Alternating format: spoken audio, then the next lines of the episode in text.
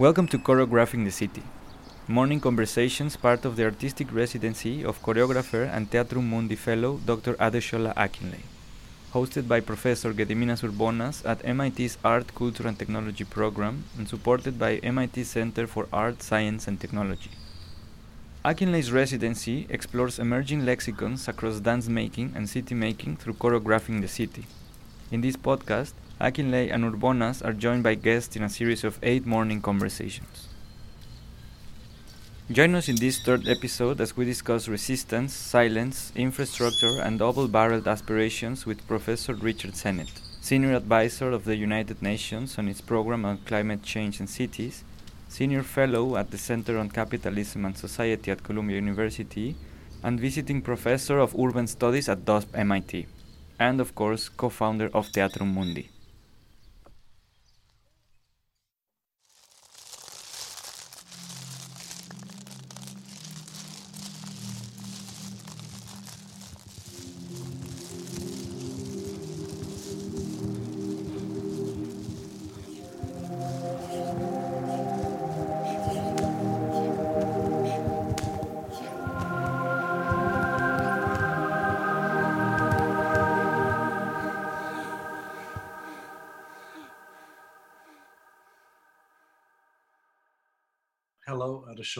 Again, since last week. I thought what I'd do is um, read to you something rather personal that comes out of my time working with uh, dancers. The big frame for this is that from the work I was doing when I was in uh, the dance world, there was a real question about how to square the circle between political engagement and artistic experiment. And so I want to lay that out for you in a very concrete way and then show you what the problem looks like. And it actually relates to the issue of silence, which Adesola and I are both obsessed with. So in this first part, I just tell you a little about how I came to be involved in this. I trained as a cellist at Juilliard. And at a certain point, I quit because I felt that being classical cellist, although wonderful as it was, that it wasn't fulfilling something innovative in what I wanted to do. And I moved out of the Juilliard orbit to live downtown, where there was a flourishing dance and experimental music scene in the 1960s. And in my new surroundings, I tried out a way of art making by working as a sound artist for a group of avant garde choreographers. I have to say, a loss of status marked this move uptown. I had been a quite arrogant little hotshot. And downtown, I was taking orders and spent most of my time splicing and gluing together tapes of electronically generated sounds or recorded noise. Now, what I wanted to do was get kind of closer to the world of everyday life. But this realm was, in a way, as far removed from everyday life as well as the conservatory hothouse.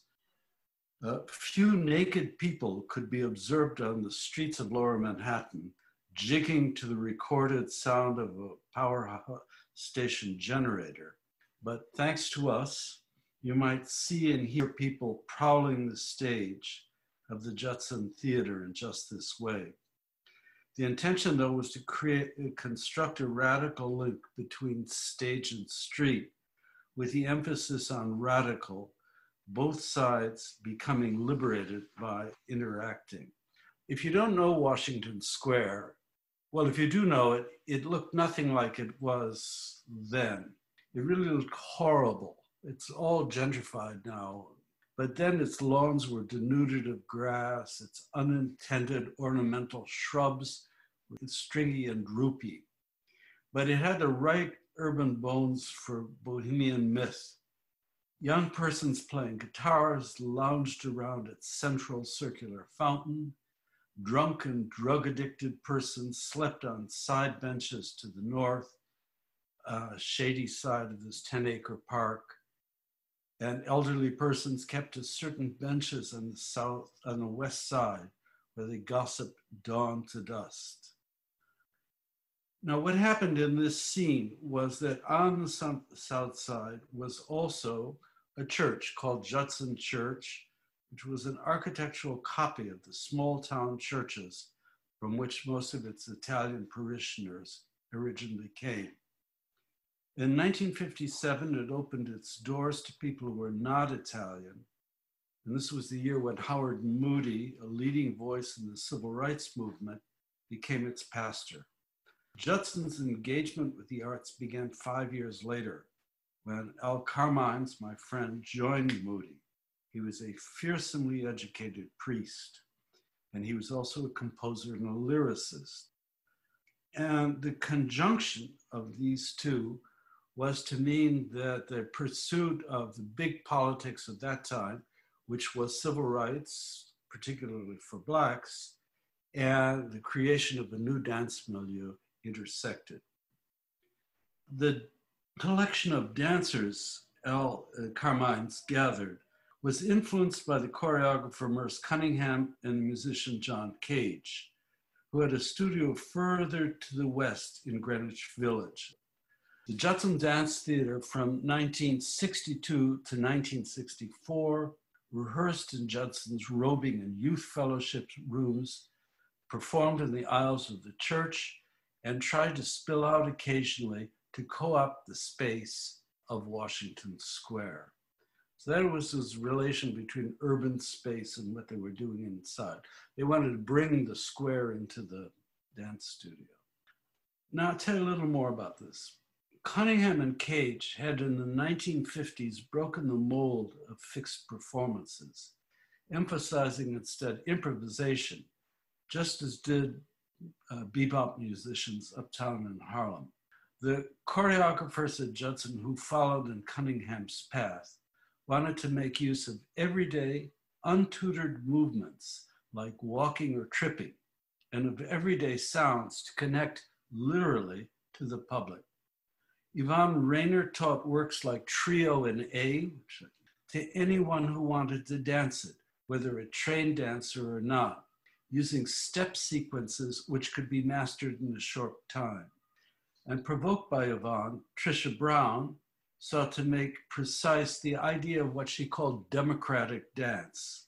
She worked out a technique in which the moving body follows the path of least resistance in jumping uh, no astounding difficult leaps or turning slowly rather than twirling or rapidly or falling for real, painfully, rather than sinking down gracefully.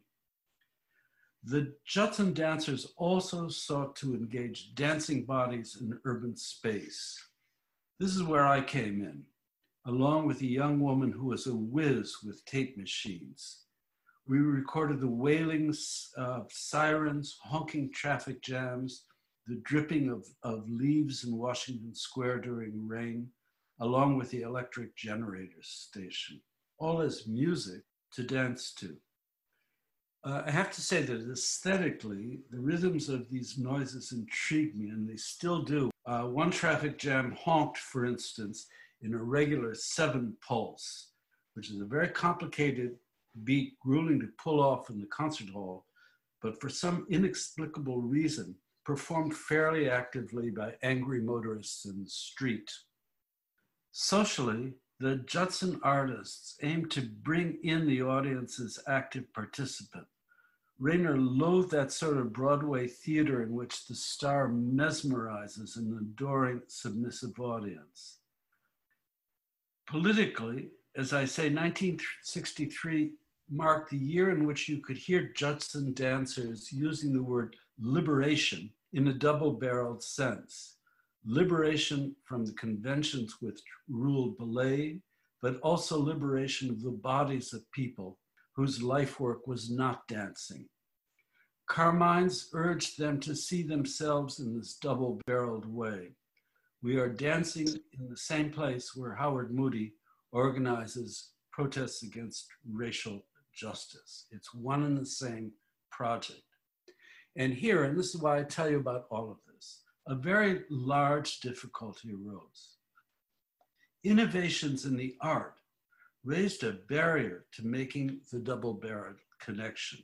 Trisha Brown, uh, while, whilst the proponent of democratic dance, uh, believing that even the old people in the park could execute its movements, nonetheless raised the barrier. Using the city as a stage, she placed dancers on the top of separate tenement buildings where they performed with one another by sending something like body, bodily smoke signals across the roof. When I bend forward, you arch backward. These dance moves were nothing like the ways repairmen puttered or tenants exercised up there. The dances sometimes occurred at the roof edge, which only a skilled dancer could manage without suffering catastrophically from vertigo. So too, Brown's initial efforts to craft movements anybody could make morphed into experiments which disoriented even the professionally trained body. For instance, Trish fitted dancers with harnesses so that they could walk up walls to dance, their legs free of gravity, but deprived of the security of placement on solid ground. Rather than expressing everyday movement, this experiment explored how far it could be subverted. There thus arose a contradiction between the desire for social inclusion and the poiesis of express of inventing expressive forms. If you are pedantically minded, you might say that therefore something is wrong about the double-barreled aspiration. It has to be one or the other. But in love, we inhabit our contradictions, stimulate us, and so too in art. At Judson, no one was going to give up the double barreled aspiration just because they feared being caught in a contradiction. So that's where we were. That's the circle we weren't willing to square in, in this, what has now become an iconic scene subject of an exhibit at the Museum of Modern Art. I saw a picture of, of myself there and I'm looking at the camera like, what are you photographing? And it's a very strange experience because we didn't think of ourselves as doing something significant. Uh, we thought that the civil rights thing was significant and we were learning from it. Richard, does it lead to a question about what is dance for? Like, what is its purpose in terms of communication? Is it about an aesthetic communication or is it about an inner communication? Uh, I don't think in uh, for the people I worked with when I was doing this, they'd ever make that distinction. That is, the whole notion was that this was you could see what liberation looks like and you could participate in it. And it was also a new way of making art, you know, but it had that very specific focus in this one place, which happened to have this civil rights leader and this amazing artistic uh, maven, really played a, a, bit, thinking that, that what they did was completely seamless. Now we would do that. We would say that, uh, and which is, I think, terrible. The notion is that when you develop as an artist, you withdraw in some way from participation with the public. And I've seen that a lot with people I know who are very gifted dancers who will, if you like, dance down when they're uh, dancing in, in when they're dancing in a more political way, and that's that's to me wrong. That what we don't want to do is dance down or talk down, uh, explain. We want to include you know, and it's good for us as artists to do that. We we spoke to Dianne McIntyre last um, discussion as well, who was who was talking a little bit about that era. But she was in Harlem, so it's nice that you were saying, you know, you you had gone up there as well. But part of what we've come across and we've talked about before with the idea of choreographing the city is also about how you support a, a sort of somatic understanding of or a somatic engagement with people, whether they be dancers or not, and that maybe dance can help uncover the the possibility of that. It sounds like part of what you're saying is it can uncover the possibility, but at a certain point, it masks the ability of people to create their own somatic language and imposes one. It's a, it's not, a, I don't like the word contradiction, it's a conflict. And attempting to solve it is, I think that, you know, it should be left as a raw, as a raw problem rather than saying there's a kind of solution, certainly not an ideological solution to this. And it's true with a lot of art making. You know, the things that we can't resolve are the things that are most alive in the art we make. It's true in writing too. Uh, if I may say, as my later and lesser life as a professor, I always thought the least interesting dissertations I read were the ones that nailed everything down. Whereas the ones with rough edges were the ones where somebody was, you know, they were present, they were alive, you know if we could just skip to make a, little aside about that. It's why I always said to my students, don't have a chapter on methodology and bibliography. Hide that. What you don't want to do is, you don't want to iron out the, the experience of incompleteness and, and contradiction, I, th I think the, the comment you made about the way the, the gestures, once the work was developing, kind of moved away from the. Yeah. Well, that's what I heard, the source. It made me think of. Um, I remember reading a piece by Ruskin, surprisingly, maybe. Um, He was talking about um, making a sketch in the field, a pencil sketch, and then trying to convert that into a painting in the studio. Uh-huh. And how um, often um, what happened was that he, he found out more about the sketch and how the sketch contained so much information about the curve of the bough of a tree. Right.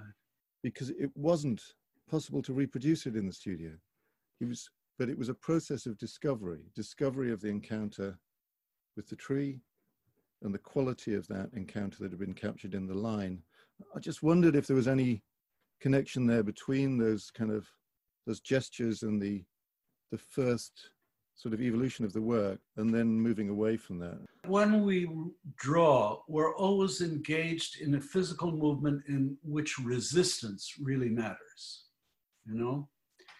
And when we encounter resistance, we're thinking more about our physical movement. Uh, we're more self conscious about what we're doing with that. This is a thing for all musicians that, that is of the utmost importance if you can uh, master, for instance, a, a two octave scale right away, you're not listening to it. But if you're having that little trouble, you know, shifting from the third finger to the first finger up, up the string, you're much more cognizant about how a scale ascends. You just have to work at it. And it's, it's a fundamental principle of all craft work. Mastery is, is, eh, of a certain sort is very bad thing for creativity. It has to be something that is worked at.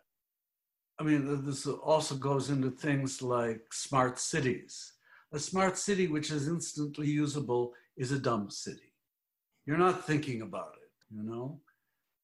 So I think there's an element, and certainly there's an element in for the, these elderly people who came in off the street of struggling to perform to mimic duet because you know i mean enfin it's, it's you know they're, they're pretty sophisticated dancers which made it more meaningful to them but i think for urbanists there's a big lesson to be learned in that that uh, if you make a user-friendly environment you've dulled people's wits you know it's something that has to come it has to come as an experience where you've put yourself into something, you've had trouble doing it, like drawing, you've encountered resistance, you're thinking.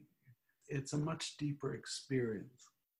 This is a challenge to recover making art this way because everything pushes you towards being in control.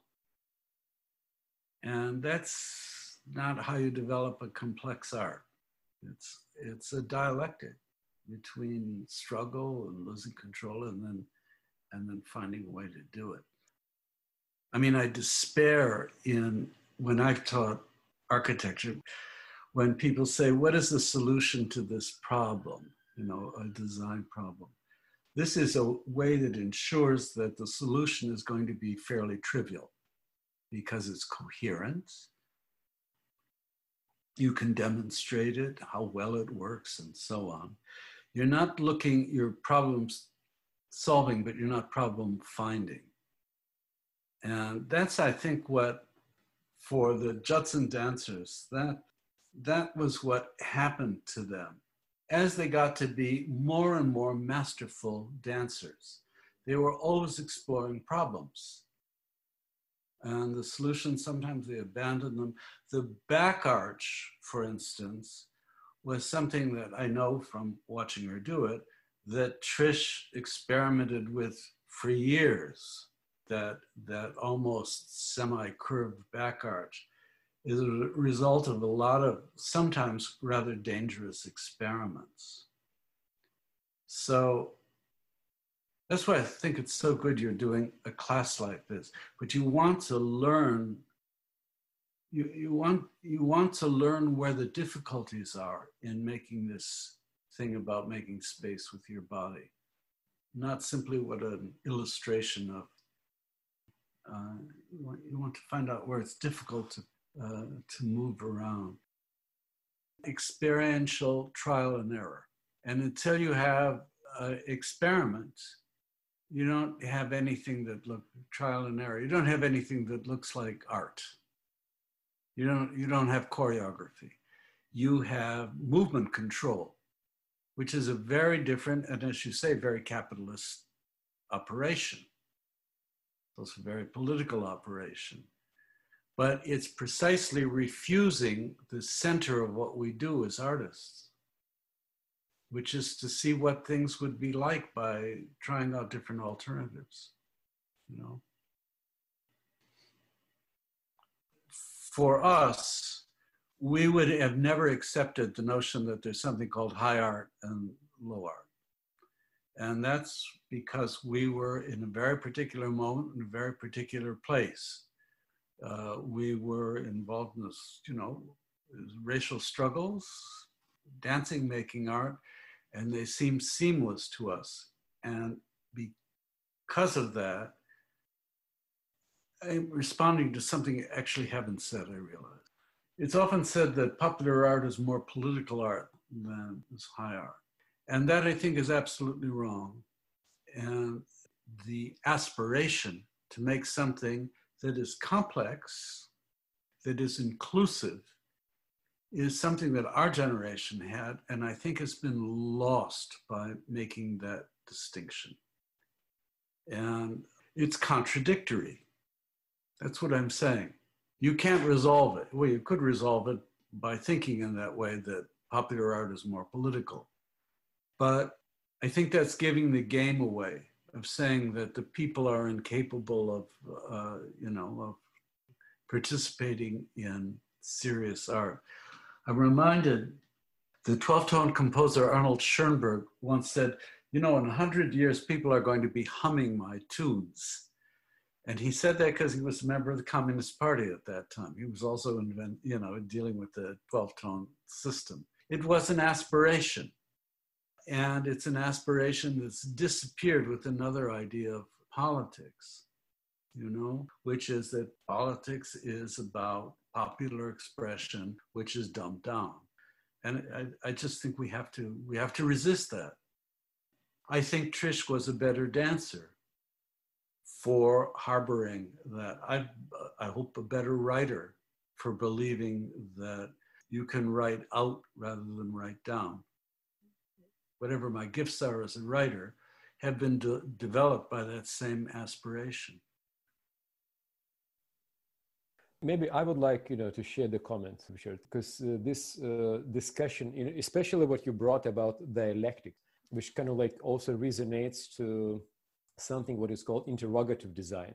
The movements going forth and back at the same time, movements the checking on itself. You know, this is this is what, uh, to, to, my understanding, creates this uh, concept of the choreography, and uh, and that kind of like resonates also with Raymond Williams' uh, idea of structures of feelings, right. uh, which is uh, really, uh, which kind of like really uh, helps us maybe to think uh, of how to not to get into these traps of habits of thought, how not to get into traps of convention.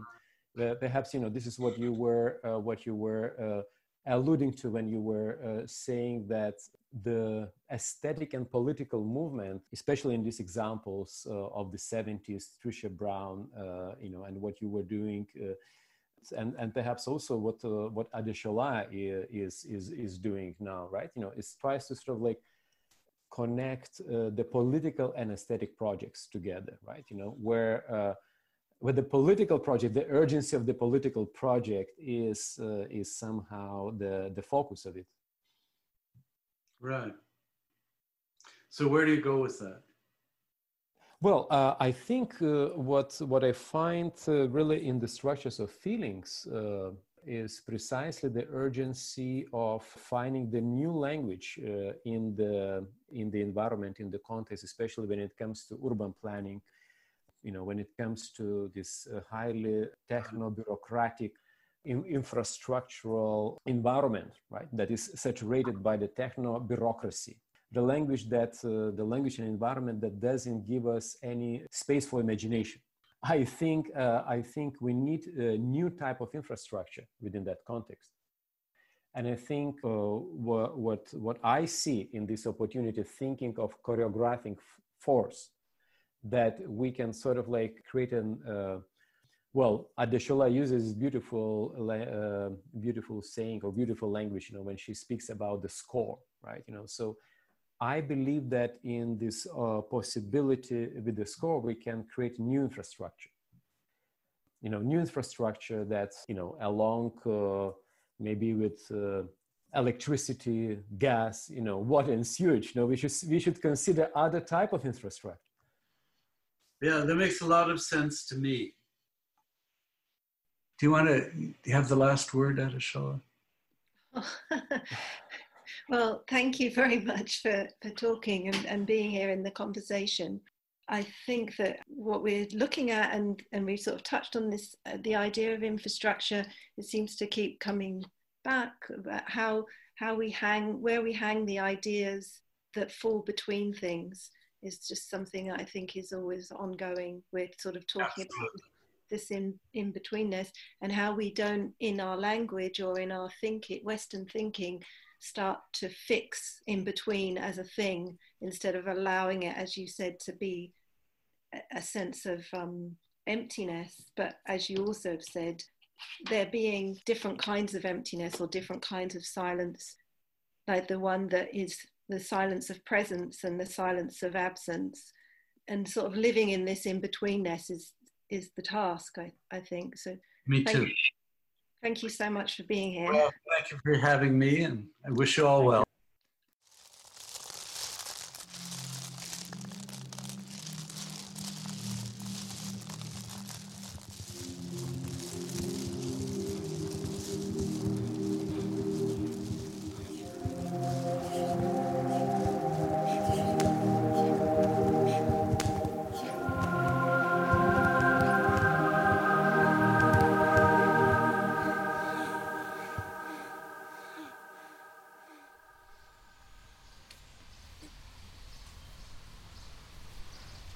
This podcast is possible thanks to the support of the Center for Art, Science and Technology at MIT and the Art, Culture and Technology program, and is done in collaboration with Theatrum Mundi.